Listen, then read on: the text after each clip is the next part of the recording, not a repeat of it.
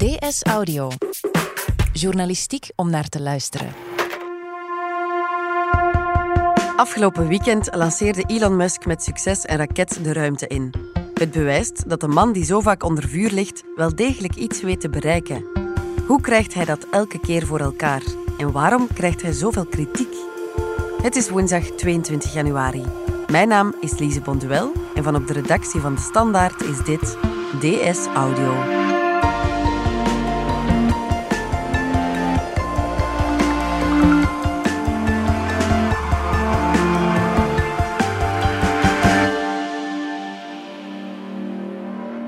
Met Tesla wil Elon Musk iedereen in elektrische auto's laten rijden en met zijn bedrijf SpaceX wil hij ons ruimtereizen laten maken naar Mars.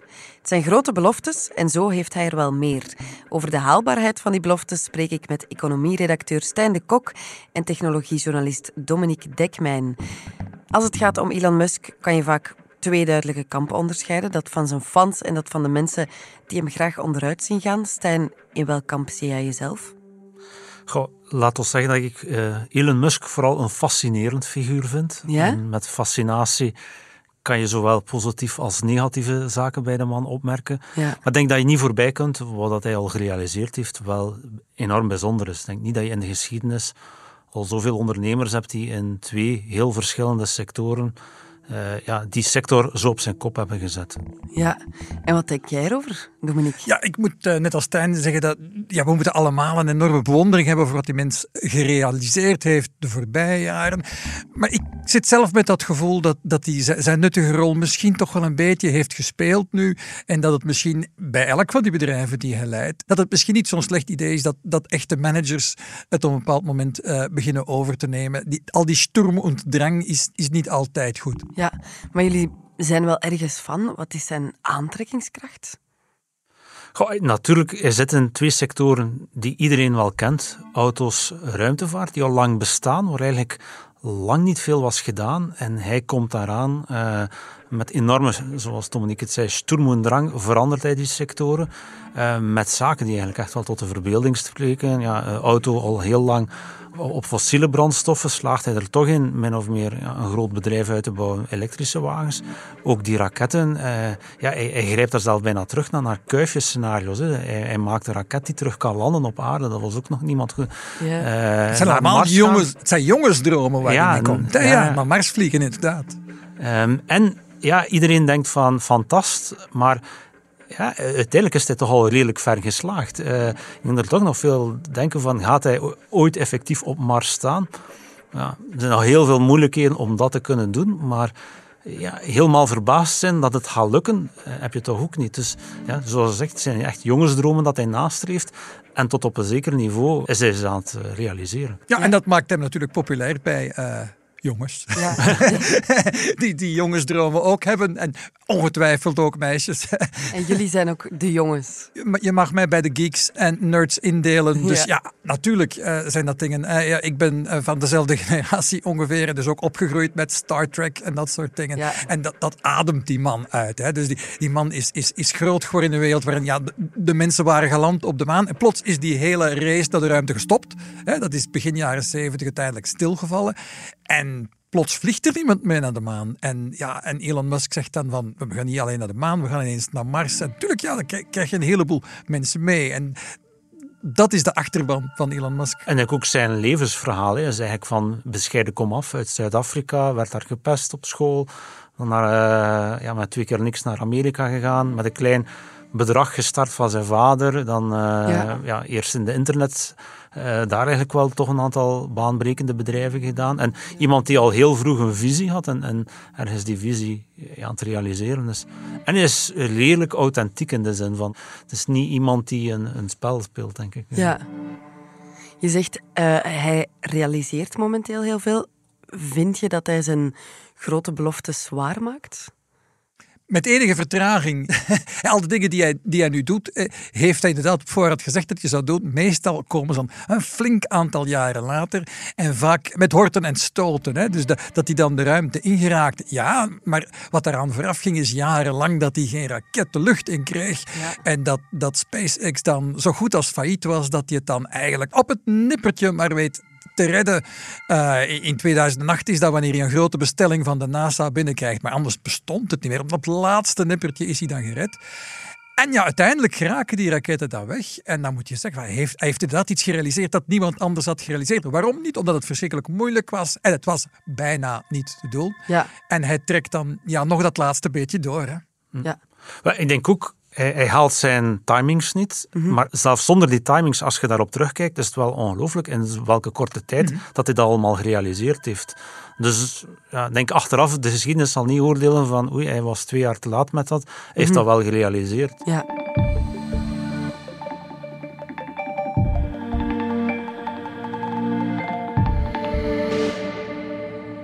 Voor zijn fans maakt het dus niet zoveel uit dat zijn beloftes niet altijd kloppen. Maar wat zeggen de critici?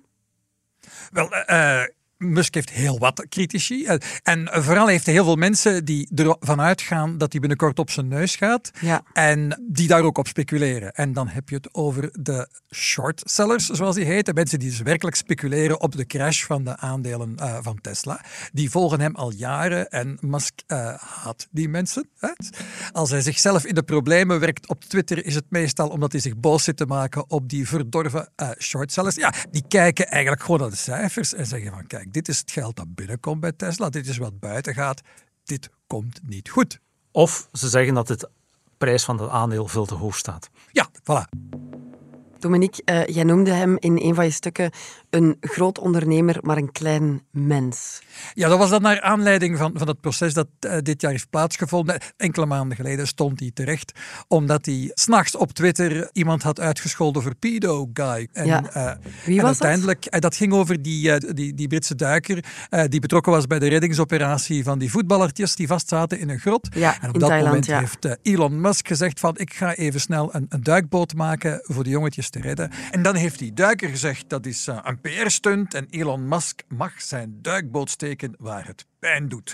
Uh, Musk was dan uh, zo boos dat hij op Twitter die man heeft uitgescholden voor pedo guy, wat uh, dan voor alle duidelijkheid uh, absoluut uh, op, op niks sloeg. Daar was geen enkele grond voor. En uiteindelijk heeft die duiker dan een, een proces aangedaan, waar hij uiteindelijk dan is vrijgesproken. Hij heeft toen onder meer gezegd dat zijn tweet niet letterlijk bedoeld was. Hij heeft zich ook nog wel verontschuldigd, maar het gaf toch wel de indruk dat je als miljardair met heel veel weggeraakt.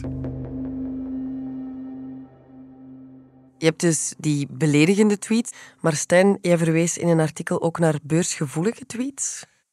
Ja, wel vorig jaar in augustus wou hij opeens uh, Tesla van de beurs halen. Hij was het zo beu, die volatiele koers, uh, die shorters op zijn aandeel, dat hij zei van ja, het model van SpaceX, dat niet beursgenoteerd is, dat is voor mij veel comfortabeler te werken. Ik ben iemand die op lange termijn denkt, uh, een bepaalde strategie heeft. En zo gezegd had hij ook al investeerders werd gekeken naar Saudi-Arabië. Dat bleek niet te kloppen. Hij had ook een koers gezegd die ja, had hij gewoon maar verzonnen. Dat was toen een pak hoger dan uh, het aandeel waard was. Um, en eigenlijk ja, is dat complete manipulatie van die koers. Hij heeft een boete van 20 miljoen dollar betaald. Wat natuurlijk voor ons zeer veel zou zijn, maar voor die man is dat uh, peanuts. En in principe moet hij zijn tweets laten controleren. Maar hij heeft dan daarna toch ook al een keer uh, bijvoorbeeld productiecijfers zomaar op tweet geslingerd. Terwijl dat hij dat eigenlijk ook niet mag. Ja, want hij trekt zich ook van niks of niemand uh, iets aan. Hè? Nee, het is geen fijne mens om voor te werken. En uh, de, de, lijn wordt heel vaak getrokken naar, ja, er was nog zo'n uh, briljante ondernemer met enorme invloed op deze tijd, die een bijzonder ja, moeilijke mens was mee, om mee te leven, waar het liefst ook niet te veel dichtbij werkte. En dat was natuurlijk Steve Jobs. Ja, Vergelijken wordt vaak gemaakt. En ik denk terecht. Wat ik mij afvraag, dat moet hem toch ooit zuur opbreken heeft zo'n gedrag geen invloed op zijn investeerders? Ja, voor een stuk wel. Hè. Eh, het voorbije jaar was ja, geen fijn jaar voor hem. Hij heeft er bijna zonder eigenlijk te overleggen met andere grote investeerders Tesla van de beurs gehaald. Dat heeft hem al heel veel kritiek gekost. Is er niemand daar die, die zijn gedrag controleert? Wel, tot zekere zin wel. Ja. Hij heeft een voorzitter van de raad van bestuur waar hij in principe toch uh, mee moet overleggen. Uh, hij heeft dan toch wat juridische diensten die hij moet eigenlijk wat contacteren. De vraag is doet hij het of doet hij het niet. Maar Ja. het zou wel in het belang zijn van het bedrijf dat er toch, net zoals bij SpaceX, dat er wel echt een, een vrouw is die operationeel directeur is, die eigenlijk heel veel van zijn werk overneemt, eh, vrij veel macht heeft en eigenlijk al lang eh, naast Musk werkt. In SpaceX zitten denk ik ook heel wat mensen die nog slimmer zijn dan hij. Eh, echt ja, raketgeleerden, fysici. En ja, ik denk dat zijn rol daar meer is die mensen challengen, veel eer dan dat hij echt alles bepaalt en eh, uittekent. Dus hij kan wel met bepaalde personen lang werken, maar bij eh, Tesla is dat absoluut niet het geval. Ja, hij, lijkt, hij lijkt er echt toch bij Tesla omringd te zijn door ja-knikkers. Daar lijkt het wel op. Al is het maar omdat men beseft dat eh, ja, Tesla, het merk Tesla, is zo verbonden met de persoon van Elon Musk dat men vreest van stel nu dat we, dat we zeggen van ja kijk, we hebben nu een echte manager nodig die dit soort moeilijke situaties, zoals ze anderhalf jaar geleden ongeveer gekend hebben, de productiemoeilijkheden, financiële moeilijkheden die er aankwamen. Op dat moment moet die man dan echt quasi dag en nacht in de fabriek hebben rondgelopen. Ja. Eh, wat aan de ene kant eh, wijst op die man zijn plichtsbesef, maar dat is geen goed management natuurlijk. Je moet kunnen delegeren en dat kan die man. Ja, Stijn zegt, eh, hij kan dat blijkbaar bij SpaceX wel. Ja, hij kan natuurlijk niet op twee plekken tegelijk zijn, want hij zit tegelijk ook eh, Tesla te managen. Maar, Ja. dat- voilà, die man die gaat totaal op in het management van, van Tesla, maar dat is niet noodzakelijk eh, een gezonde manier om een bedrijf te besturen. Maar ja, we gaan die man niet vervangen door een zakelijk manager, gewoon maar omdat hij te belangrijk is voor het merk Tesla.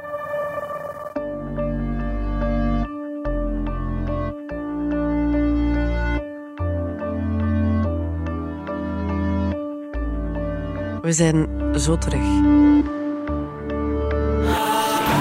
Profiteer bij Renault van saloncondities op al onze modellen. Ah ja? Geniet bijvoorbeeld van 8.300 euro aan voordelen op Renault Kadjar. Mag hij? Tot 31 januari in het hele Renault-net, zondag inbegrepen. Yes! Aanbod onder voorwaarden. Elon Musk heeft er dus niet de beste jaren op zitten. Hij krijgt kritiek langs alle kanten. En toch schrijf je, Stijn, dat hij op weg is om de rijkste man ter wereld te worden. Hoe doet hij dat dan? Hoe krijgt hij dat voor elkaar? Wel, op weg, dat is nog heel sterk de vraag. Maar op dit moment maakt Tesla toch een stuk zijn belofte waar. Is bijvoorbeeld Tesla qua productievolumes op weg naar groter te worden dan Volvo binnen één of twee jaar. Ja. Dus dat is niet meer zo'n kleine speler die eh, ergens in Silicon Valley wat auto's bouwt. Het is eigenlijk al stilaan een serieuze autobouwer met eh, een fabriek in China die al heel snel operationeel was en ook eh stilaan een fabriek in Duitsland, eh, waar eigenlijk ook nu de plannen en de financiering op tafel liggen. En dus wordt dat toch een, een autobouwer eh, om rekening mee te houden. Ik denk de cruciale vraag is, zal hij in de toekomst ook een of ander technisch voordeel hebben op de klassieke autobouwers? Ook alle grote automerken zijn bezig met modellen te lanceren eh, die elektrisch zullen aangedreven worden. En dan is de vraag, heeft Tesla een een of ander voordeel ten opzichte van die eh, autoproducenten? Of gaan ja, de Volkswagens en BMW's heel snel Tesla kunnen bijbenen en een soort gelijkaardig product kunnen aanbieden? Ja. De vraag is eigenlijk van het technisch voorbeeld, wat wordt eigenlijk de kritische factor in elektrische wagens? De motor wellicht niet. Een elektromotor dat, dat is eigenlijk een relatief eenvoudige technologie. Eh, de software misschien, batterij, heel wellicht. Hij heeft daar wel toch een zekere voorsprong. Hij heeft Is het, niet gewoon, is het niet gewoon het merk? Is dat, is dat niet waar het Ja, echt wel, ik- wat dan, ik- dan vraag ik mij af of ja, um, iemand die, die heel zijn leven al golfjes koopt, of dat die gewoon die elektrische golf zal kopen eerder dan een Tesla. Hè? Die, iemand die een golf koopt, eh, zit in een andere inkomenscategorie dan iemand die tot hiertoe een Tesla heeft gekocht. Dus gewoon het, het feit dat die merken jarenlang een relatie met de klant hebben opgebouwd hier, dat gaat toch voor iets tellen. En ik denk dat die technische verschillen of niet zo zwaar gaan wegen, voor zover dat Tesla al een technisch voordeel heeft. En bij China heeft hij van de Chinese staat zeer gunstige voorwaarden gekregen om die fabriek te kunnen eh, betalen.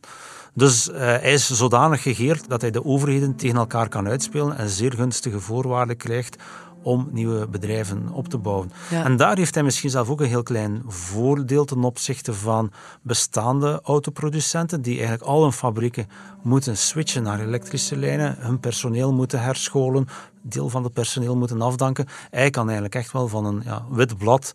Alle regeringsleiders staan gewoon in de rij om hem een heel mooi stuk grond aan te bieden, personeel aan te bieden en uh, te gaan produceren. Dus dat is ook wel allemaal een beetje bij zijn imago. Ook zijn reclame die hij voert. Hij geeft denk ik nauwelijks geld uit aan marketing, omdat hij zelf de, de grootste marketingcampagne is die er kan zijn ten opzichte van traditionele autoproducenten. Ja. Dus daar heeft hij misschien ook wel een zeker voordeel.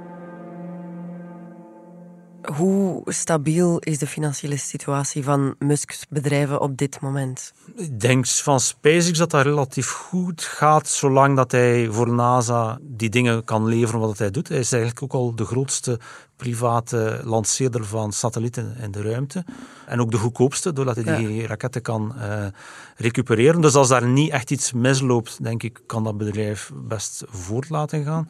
Tenzij dat hij ook enorme investeringen doet in zo'n vlucht naar Mars, die, die het eh, bedrijf op bankroet brengt. Want dat zal wel altijd wat het risico blijven met een Musk. Het is een enorme risiconemer en zelfs als die bedrijven misschien eigenlijk wat in rustiger vaarwater, dat, dat dat te saai voor hem zal zijn en dat hij dan toch nog een keer een of ander uh, zot project dat heel veel geld gaat kosten, gaat doen.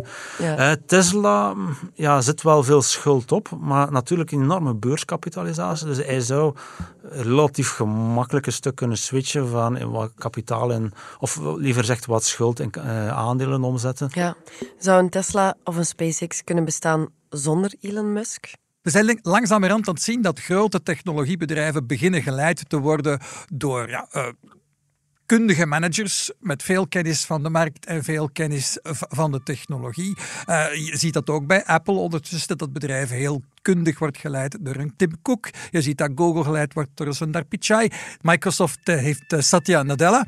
En zo, zo zie je dat er een hele nieuwe lijn eigenlijk staat van, van topmanagers, vaak in het bedrijf zelf gegroeid, die, die de leiding pakken van zo'n bedrijf en die de mhm. plaats innemen van, zullen we maar zeggen, dat, ja, de, de oprichter, die dan misschien vaak, vaak ja, wiens taak toch een, een beetje vervuld is geweest. Ik denk wel dat, dat Musk op dat gebied wel een soort talent heeft dat wel heel uniek had. Wat dat een Steve Jobs ook zou gedaan hebben. Dat is denk ik ook de vraag, wat zou er nu gebeurd zijn als Steve Jobs nog leefde? Wat had hij uitgevonden? Wat zou hij nu gedaan hebben?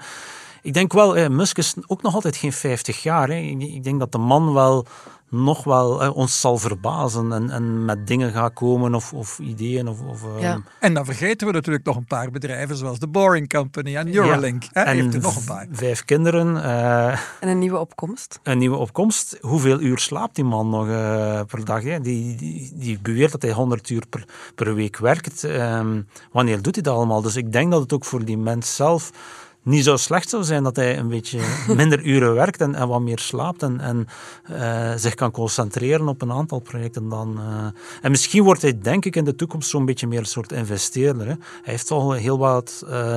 Bedrijven, dat hij daar ja, een soort strategische investeerder in is, een, een, een challenger voor, voor die directies, uh, met wat nieuwe ideeën komt. En dan denk ik dat, dat dan zijn positie nog lang heel nuttig kan zijn voor die bedrijven. Uh, en ook breder kan, kan hij echt uh, met mooie nieuwe technologie en, en, nieuwe concepten komen. Maar hij zal toch ergens moeten, zoals hij nu uh, doorgaat, ja, dat gaan we gewoon fysiek ook niet uit. Nee. Maar ze zullen hem moeten dwingen. Hè? Die, die, die hm. man gaat niet vrijwillig een stap terugzetten. Dat zit, dat zit er niet in, denk ik. Ja. Ik ben benieuwd wat de toekomst brengt.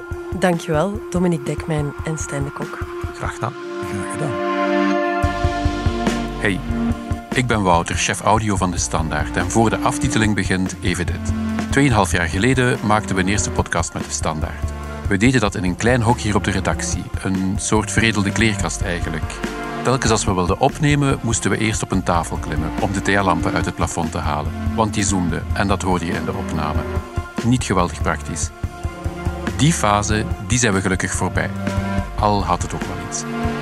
We hebben de voorbije 2,5 jaar voortdurend aan onze podcast gesleuteld, heel vaak op basis van de mails die jullie ons stuurden. Die waren ontzettend waardevol en die zijn dat ook nog altijd. Dat sleutelen aan onze podcasts, dat willen we blijven doen. Op standaard.be-onderzoek loopt daarom een enquête, waarin we peilen naar advertenties in podcasts. Hoe staan jullie daar tegenover? Ook dat willen we graag weten, zodat we ook daarin stappen kunnen zetten. De enquête loopt tot 23 januari. Dus surf even naar standaard.be-onderzoek, vul de enquête in en misschien win je draadloze oortjes. Heel erg bedankt alvast, ook voor het luisteren en voor het mailen. Blijf dat doen, jullie feedback helpt ons echt. Dit was DS Audio. Wil je reageren? Dat kan via dsaudio.standaard.be. In deze aflevering hoorde je Dominique Dekmijn, Stijn de Kok en mezelf, Lise Bonduel. Ik deed ook de redactie. De eindredactie gebeurde door Anna Korterink. Brecht Plasgaard deed de audioproductie. Brecht schreef ook de muziek die je hoorde in deze podcast. Chef audio is Wouter van Driessen. Vond je deze podcast interessant? Weet dan dat je er elke werkdag één kunt beluisteren. Dat kan via de DS Nieuws app of via standaard.be-audio. Je kunt je ook abonneren via Apple Podcast, Spotify of de podcast app van je keuze. En als je daar dan toch bent, schrijf gerust een review. Zo toon je ook anderen de weg. En we vertellen met de standaarden natuurlijk niet enkel in onze podcasts over wat er in de wereld gebeurt. We doen dat ook in de krant en online. Benieuwd naar een abonnement? Ga dan zeker eens kijken op standaard.be-voordelig. Daar ontdek je ons aanbod en onze promoties. Morgen zijn we er opnieuw.